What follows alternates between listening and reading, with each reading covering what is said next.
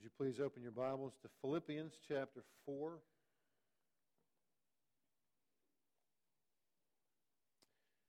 Let me also say to all you mothers, Happy Mother's Day. And uh, we, we appreciate you. There's so much sacrifice that has been made by you that children and even husbands don't fully understand. My wife says that uh, when the kids would cry in the middle of the night, she thought I was faking that I didn't hear it.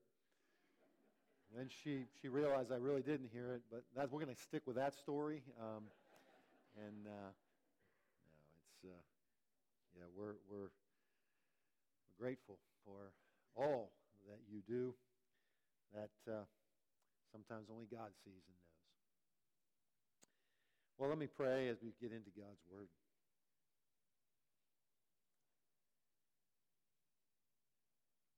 Father, as we approach your throne today, we want to first acknowledge that you are the great and awesome God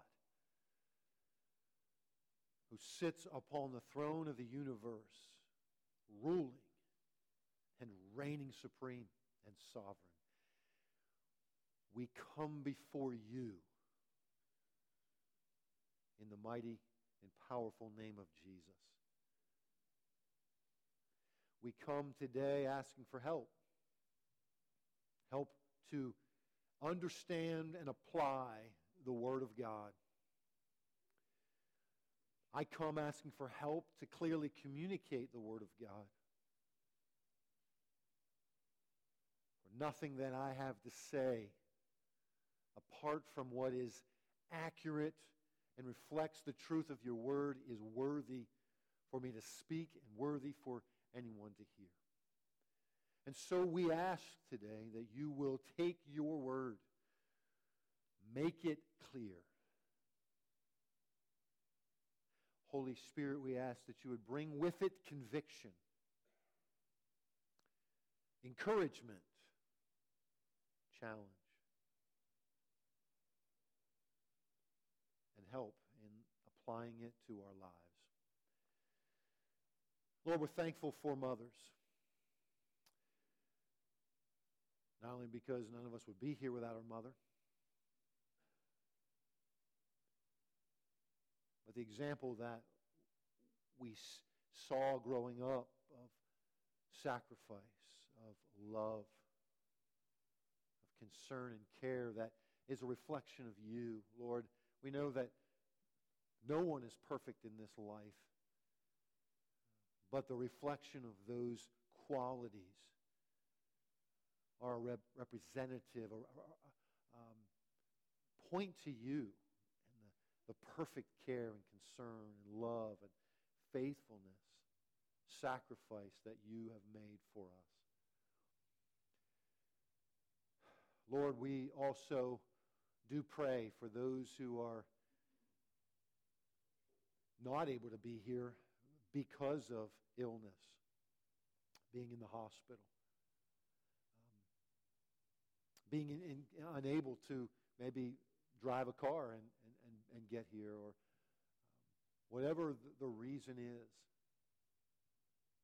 Lord, we're thankful for the technology that we have to be able to stream the service for those who, who can't be here. Um, and we pray for each one that is participating today. Lord, I also want to pray for our brothers and sisters meeting in other places of worship today in this community. Others who are standing in pulpits like this and who are teaching, bringing forth the Word of God. I pray that every one of us would be faithful to the Word, faithful to dispense our responsibility, and that everyone in the hearing of the Word of God today would be built up challenged to live out the faith. Lord, we don't know how much time we have left before you call us home, before you return. But you've given us a mission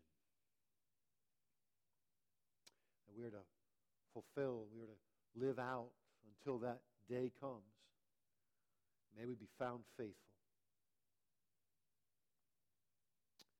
to be disciples of Jesus Christ who, who are looking for opportunities to pour into others, disciple others to Christ, in Christ, to maturity. We also do lift up the, uh, the Supreme Court justices who are who are being bombarded now because of this leak. You know, we know that the enemy is always trying to thwart the things that would honor Christ. Lord, I am, I am reminded as I consider that this is happening, this reality that they are considering this, and it, it looks as if this may be overturned during the presidency of one of the most pro abortion presidents we've ever had. Which reminds me, Lord, that you don't, you don't need to have people in office to accomplish your purposes.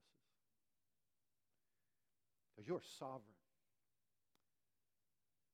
Lord, we pray that you will raise up godly men and women to serve in positions of authority in this nation because a nation that honors the Lord will be blessed.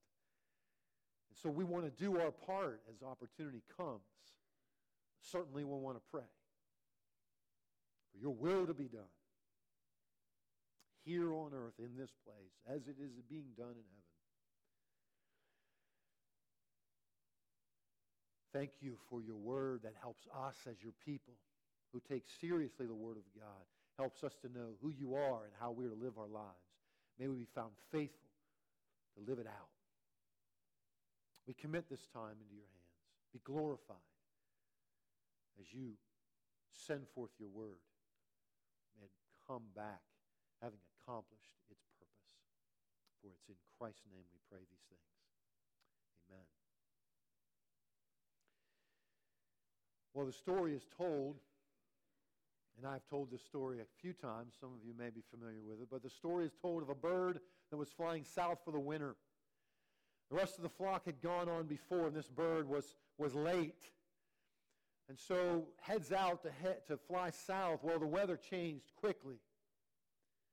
The rain turned into freezing rain and sleet, and this poor bird's wings began to get clogged up with ice, and this bird could not continue to flap its wings, and so it, it was able to have enough strength to glide down into to the ground and landed in a barnyard. And this poor bird thinks it's going to freeze to death in this barnyard, and just sitting there shivering, and all of a sudden, a cow walks up and right on top of it.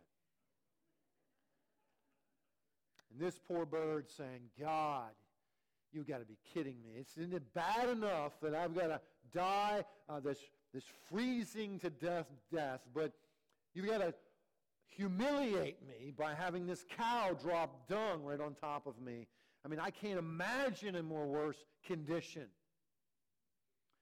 And as this bird is complaining to God, it begins to realize that the warmth of the manure is actually thawing his wings out starts to get excited, thinking, God has answered my prayer, right? And he starts flapping his wings and starts chirping and, and making all kind of noise, thinking something's got to hear me and come and dig me out. And lo and behold, the cat hears the bird's cry for help. And so the cat comes out, finds the bird covered in this cow manure, digs the cat out, or digs the bird out, cleans it all up, and this bird's thinking, God has answered my prayers.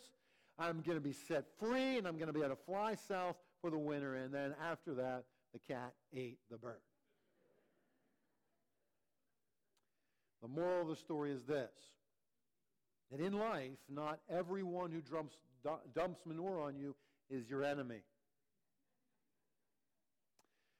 Secondly, not everybody who digs you out is your friend. And thirdly, when you're in the manure pile, keep your mouth shut.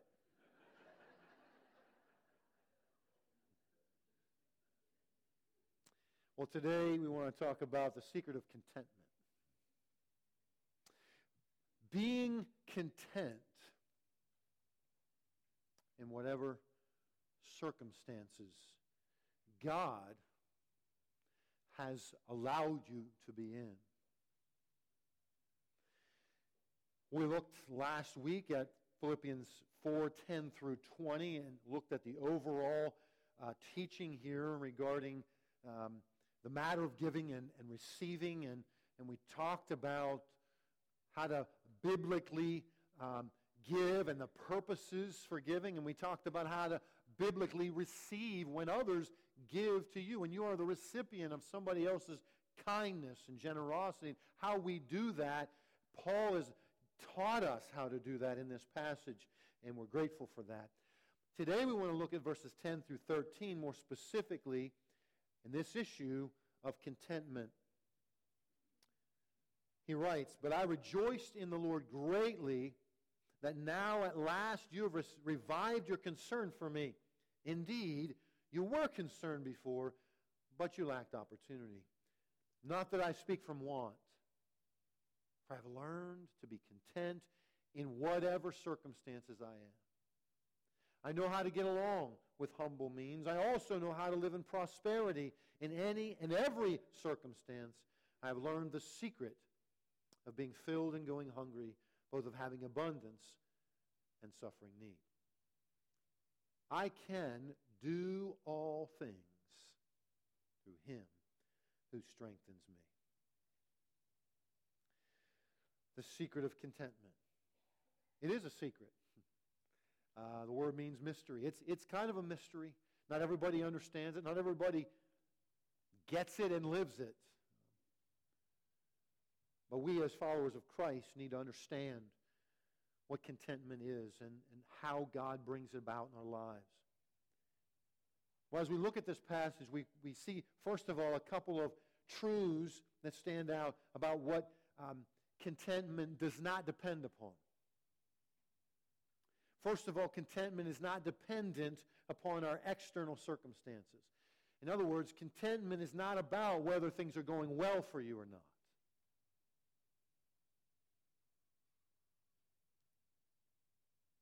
In fact, the word that's used here is typically used of God.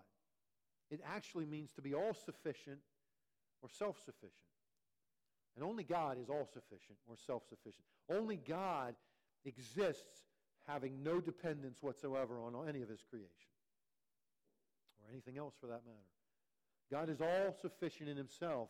When it talks about um, uh, us experiencing contentment, as, as Paul expresses here, it came to mean independent of external circumstances. In other words, you are sufficient regardless of the circumstances. Not that you were sufficient in yourself, but you were not dependent upon things going well for you in order to be sufficient or to be content.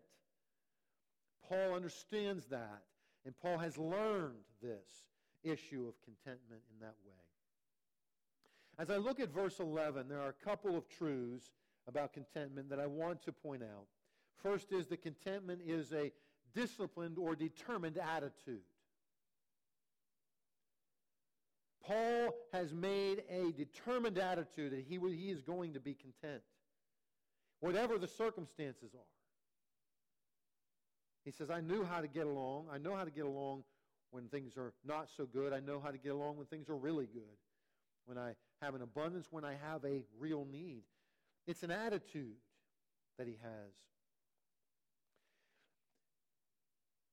Puritan Jeremiah Burroughs, who lived in the 1600s, wrote a little book called The Rare Jewel of Christian Contentment.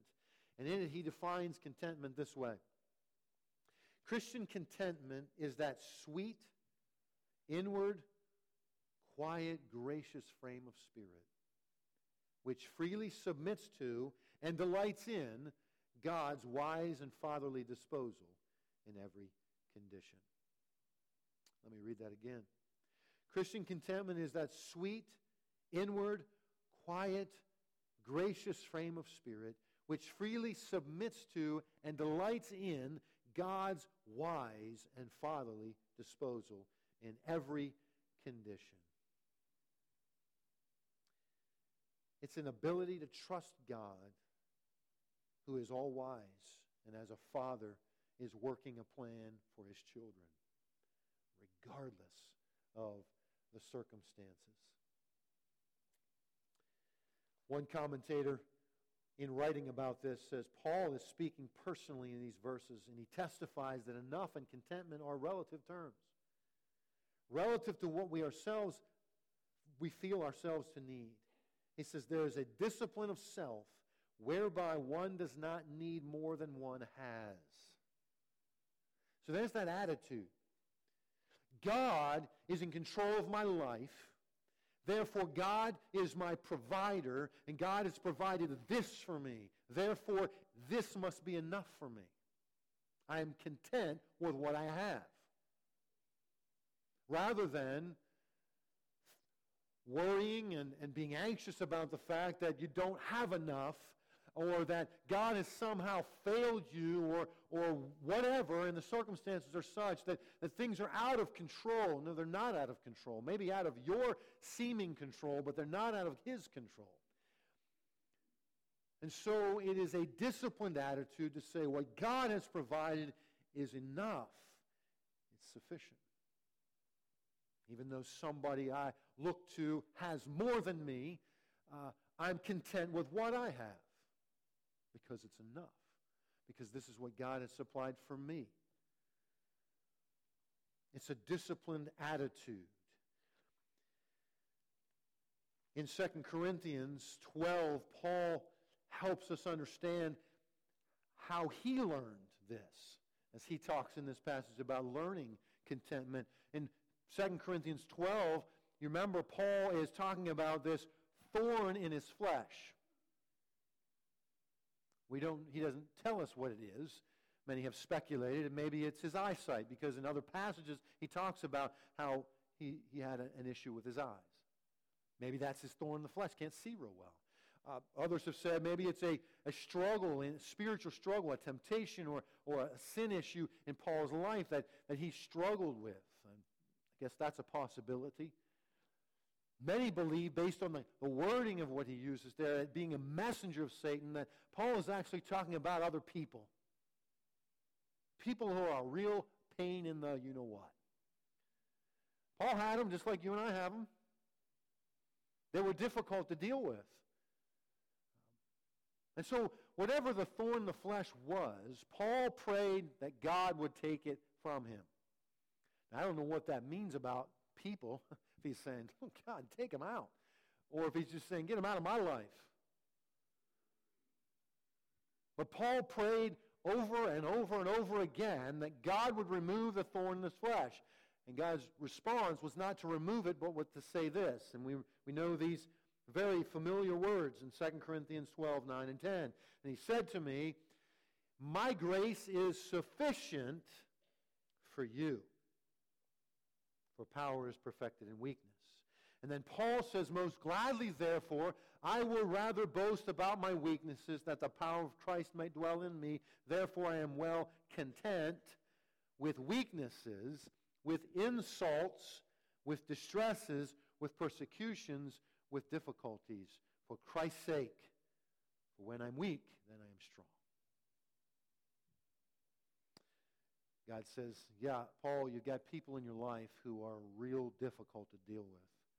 I'm not going to remove them. I'm just going to give you the grace to deal with them. And Paul says, Bring it on. Because I'm well content in the circumstances because I believe God has me in these circumstances and He knows that I am right where He wants me to be. It's a disciplined attitude. We don't think this way necessarily in our, in our flesh, right? First thing we want to do when we're dealing with difficult um, problems, difficult problem people, whatever it is, we want to get out. We want God to get us out. We, we cry out for help to get out of it. Um, what if God said to you in the, the difficult thing you're going through, I'm not taking you out grace is sufficient. Are you content with that? It doesn't come natural. but it's a disciplined or determined attitude. Secondly, contentment is a learned behavior. Paul says, I've learned to be content. And in verse 12, I've learned the secret. Actually, there's two different words that's used there. The first one speaks about a new condition. Paul, Paul is talking there in verse 11. I've learned, and it's, a, it's an aorist tense, a past tense issue. It's happened. Paul says, I learned this. It's a new condition. Um, many believe he's just talking about his conversion, that, that prior to his conversion, Paul was very discontented. And he was certainly advancing in, in uh, Pharisaism. He talks about in Galatians 1 how he was advancing in the ranks beyond many of those that were his own age. He was just moving up the ladder. There probably was a level of discontent in the apostle before he was an apostle. When he came to Christ, he realized and he learned to have a different mindset, a different way. And so this is really a new condition, a, a, different way that he learned it to behave differently. But then in verse 12, when it says, have learned the secret, there's a different word here. It implies more of this issue of moving up um, in ranks uh, and by experience. It's a progression. In fact, um, one commentator said this the second term, I've learned the secret, he talks, uh, the, the Greek mystery religions use this word to describe people who work their way up through the various lower degrees and have finally been admitted into full possession of the mystery itself. Paul says, I have made my way up through the degrees of progressive detachment from the things of this world, its, its comforts and discomforts alike, and finally have reached maturity at this stage. I know the secret. Circumstances can never again touch me. Thus, contentment is the mark of a maturing believer and an objective to the cultivate an objective to be cultivated by all believers who want to grow in Christ. This is something we learn over time. Starts with that attitude. I'm going to have an attitude of contentment, but then I'm learning it as I'm walking through the circumstances that I'm in. As I'm learning this contentment, I'm growing up in Christ. I'm maturing. So contentment is not dependent upon our external circumstances, though God often will use external circumstances to grow us up and to teach us. But it's not dependent on it. Secondly, in verse 12, we see that contentment is not dependent upon our financial resources. It's not about how much you have or how little you have. Paul says, I know how to get along with humble means, that is, with very little. I also know how to live in prosperity with an overabundance, more than I need. In any and every circumstance, I've learned the secret of being filled, going hungry, having abundance, suffering need. Paul says, I have learned how to live contentedly no matter what my financial situation is at the present time. Poverty and wealth both have their own set of temptations. And so it's not necessarily easier to be content when you have a lot of stuff as opposed to having very little, or vice versa. In fact, there's a, a passage in Proverbs 30 that speaks to this very issue. Proverbs 30, verses 7 through 9. The writer says this Two things I've asked of thee. Do not refuse me before I die. Keep deception and lies far from me. And then he says, Give me neither poverty nor riches. Feed me with the food that is my portion. In other words, give me what I need. And then the next verse says, Lest I be full and deny thee and say, Who is the Lord? or lest I be in want and steal and profane the name of my God. Both have their own temptations. When we have a lot of stuff, we can be tempted to no longer look to the Lord to provide. We think we've provided it. We think we have it. Like the story of the rich landowner who, whose, whose land was very productive. And instead of being rich toward God, he decides to tear down his barns and build bigger ones and, and store it all up for himself and then take his ease. And God says, You fool, this very night your soul is required of you. And he says, This is how it will be for those who store up for themselves and are not rich toward God. There is a temptation to hoard when we have an abundance. There's a temptation to think, I did all this, it all belongs to me. There's also, the more you have, it seems the more tempted we are to want more and more and more. And so, having an abundance does not guarantee contentment biblically. Because we deny the Lord. And then he says, Don't give me poverty lest I steal and dishonor God.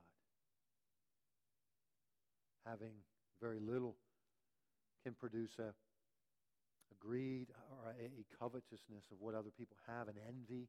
You look around, you see the things that other people can afford, if they can afford it, at least they have it. Um, and you look at it and you say, oh man, why can't I have? Why? I really wish. And, and this discontent grows. It's a learned behavior, as we said. But it's not dependent on financial circumstances. You remember the quote from Wiersbe I, I, I read last week, and that is prosperity has done more damage to believers than has adversity. And we could sit here and say, well, yeah, I could see that in people who are prosperous. When I was in seminary, I had, a, professor uh, who was a, uh, a missionary that had come off the field for a time, and he, he taught this class. He made a statement. I've never done, I've never looked to see if, if to verify his, his statistic, but I, I have to believe that it's at least close, if not. He says, if you can even consider retiring one day, not even that you will retire, but if you can even think about retiring or even consider that as a possibility that one day you will stop working and live on the money you have saved up, you are among the 1% highest, richest people in the world.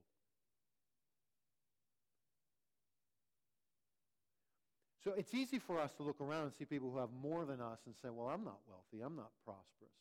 Oh, but we are, every one of us, in comparison to the world.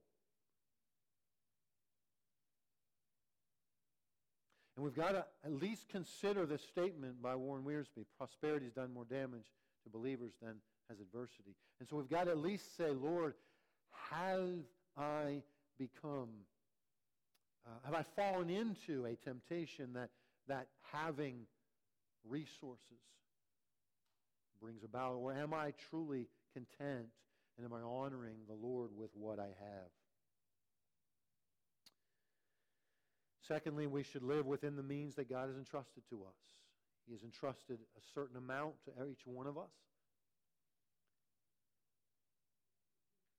Certain level of, of financial resources he's entrusted to us. And we need to learn to be content and to live within the means of what he has provided for us. A few passages in the New Testament that speak about contentment that speak to this issue. Luke 3:14. John the Baptist was speaking to the crowds and, and says that some of the soldiers were questioning him, asking basically, What about us? What do you have for us? What can we learn? And what shall we do? And he said to them, Do not take money from anyone by force or accuse anyone falsely, and be content with your wages. They wielded the sword as Roman soldiers. And many times they would use that authority to their own personal benefit. And John says, if you want to honor God, be content with your wages and don't over abuse, overstep, or abuse your, your power. 1 Timothy 6, 6 through 12, Paul writes, Godliness actually is a means of great gain when accompanied by contentment. For we have brought nothing into the world, and we can take nothing out of it either. And if we have food and covering, with these we shall be content. Those who want to get rich fall into temptation and a snare and many foolish and harmful desires which plunge men into ruin and destruction. For the love of money is a root of all sorts of evil, and, us and some by longing for it have wandered away from the faith and pierced themselves with many a pang. He says, But flee from these things, you man of God, and pursue righteousness, godliness, faith, love, perseverance, and gentleness. Fight the good fight of faith. Take hold of eternal life which you were called, and you made the good confession in the presence of many witnesses. Paul's not saying it's a sin to have money. He's saying it's the love of money. It's, it's that we want to continue to get rich for the sake of being rich and having stuff. I know people uh, who begin to learn the joy of giving. And they find that the more money I make, the more I can give. And so they desire to make more money so they can give more money away. That's not what he's talking about. He's talking about wanting it selfishly for ourselves. And then in Hebrews 13, it says, Let your character be free from the love of money, being content with what you have. For he himself has said, I will never desert you, nor will I ever forsake you.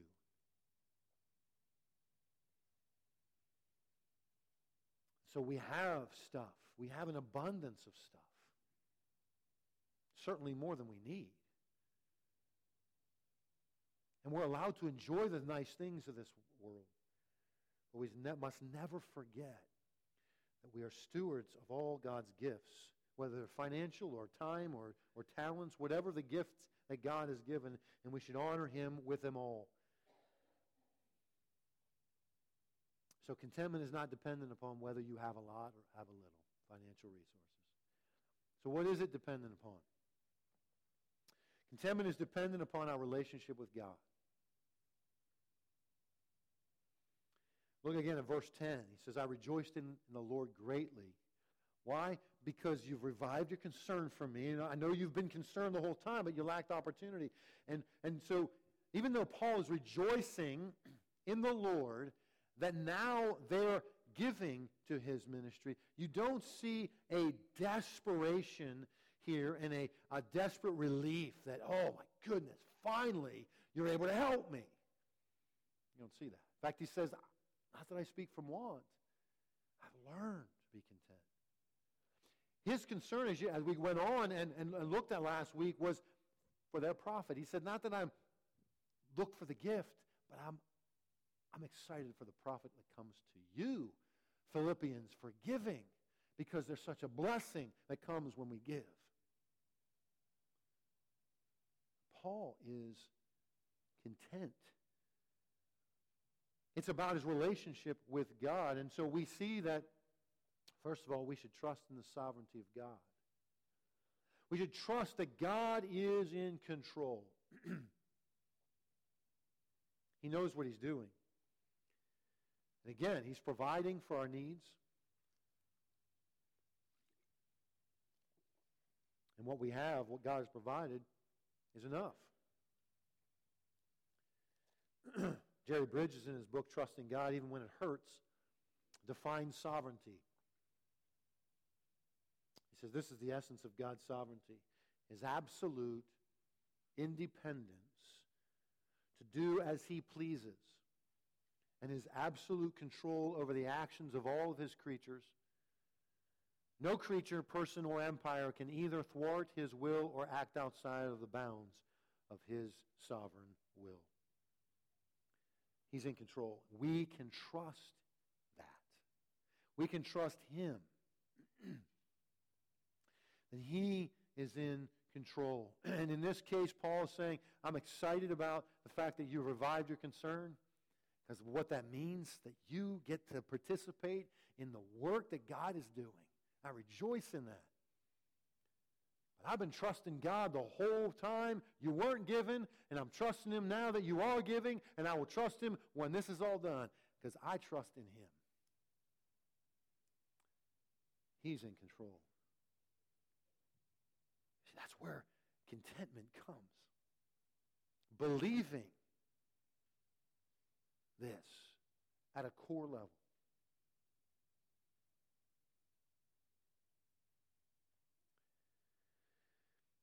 And then we see in verse 13, I can do all things through him who strengthens me. We see that we have the ability to do all that we've been called to do. I can do everything through him who strengthens me. And I, I, I, would say that obviously within that is the context of what God has called you to do. Paul's not saying I can, I can jump over tall buildings and, you know, Superman here. He's saying I can do everything, really, that God has called me to do. Everything that God has set before me to do, I can do anything through him who strengthens me. We have the ability to do the things God has called us to do. That's what that word do means, to have strength, to have ability.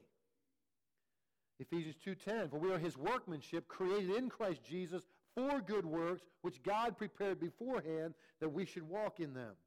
God has good works for you and I to do. We're walking them. we have the ability to do that through Christ. There may be things that other people have been called to do you haven't been called to do, and they can do it in His strength. But that isn't what you're called to do. But you have the ability. I have the ability to do all that God has called us to do, and it is through Him. And so that brings our third point. Our strength is or comes through Christ. Our relationship with Christ. You don't have a relationship with Christ, you don't have this guarantee because it comes through Him through our relationship with Him. He strengthens us. He puts strength into us, is what the word means.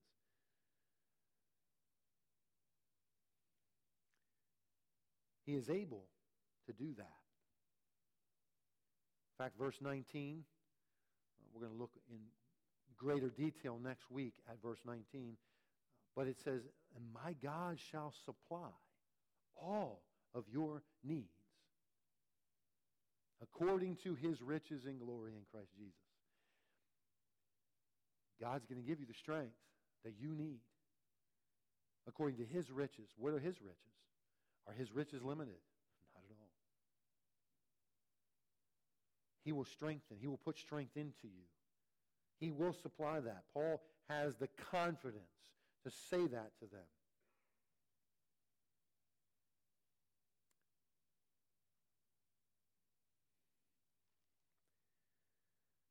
In Ephesians 3, Paul prays a prayer for this kind of strength. It's a great prayer, a great prayer to pray for ourselves, to pray for others. Ephesians 3 14 through 21 it says, For this reason I bow my knees before the Father, from whom every family in heaven and on earth derives its name. And this is what he prays that he would grant you, according to the riches of his glory, to be strengthened with power through his Spirit in the inner man. Strengthened with power through his Spirit in the inner man. That requires something. You're yielding to the Spirit because it's through the Spirit that the power comes. So that Christ may dwell in your hearts through faith. He's not talking about unbelievers who need Christ to dwell in their hearts. He's talking to believers who need Christ to be at home in our heart, to take up residence there and make it his throne.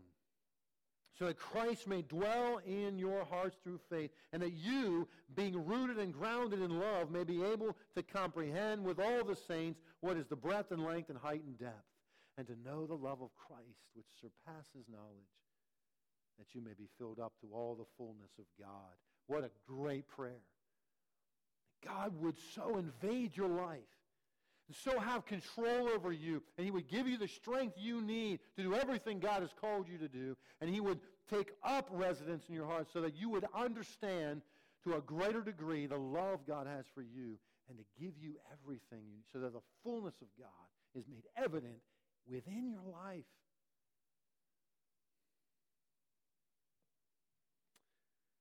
And then he utters this benediction that you know very well. You hear it every Sunday.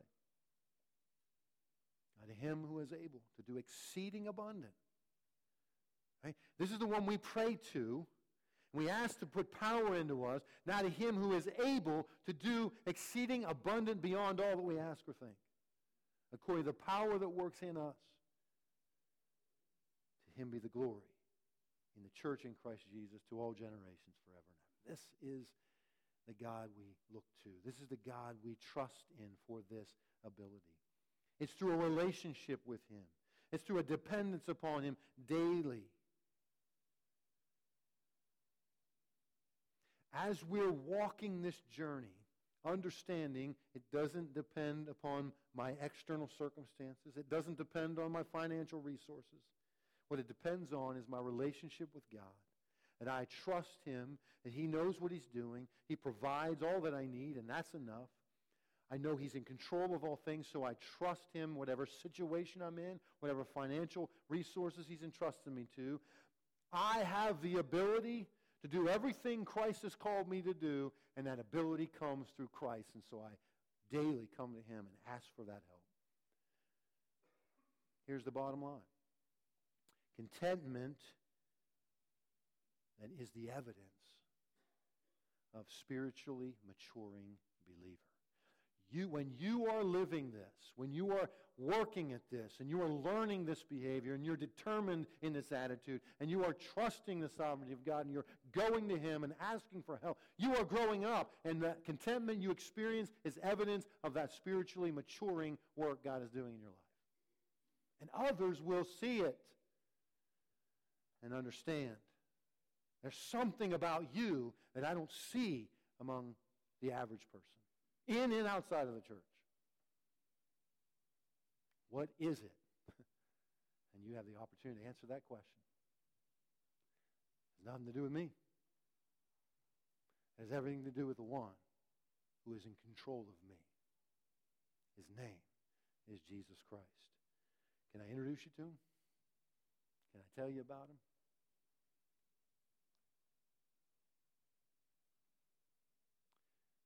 Our testimony, the way we live, and the evidence of that that other people see and experience by being in a relationship with us provides the opportunity for us to speak about Jesus.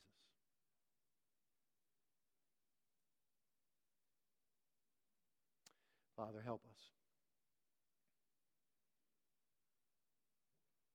Help us to understand this path to the secret of contentment.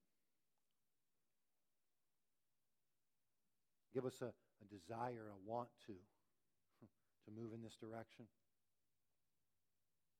to continue to cultivate this in our life. Lord, I'm, I'm reminded of the phrase in the song we sang earlier. My love is often cold we need you to hold us fast. Lord, I confess to you that I, I at times lack contentment. Especially when I have to go buy another vehicle. I always want something newer, more expensive than I can afford. And I got to learn it again, Lord. So thank you that you are a gracious and patient with us, but you keep growing us. Keep working. And Lord, you know each one of us uniquely and individually. You know what particular areas we struggle with contentment. Oh, Lord, would you work in us? Thank you for your faithfulness as our Father. Keep working to bring glory to your holy name and for the good of us, your people. For this we give you thanks.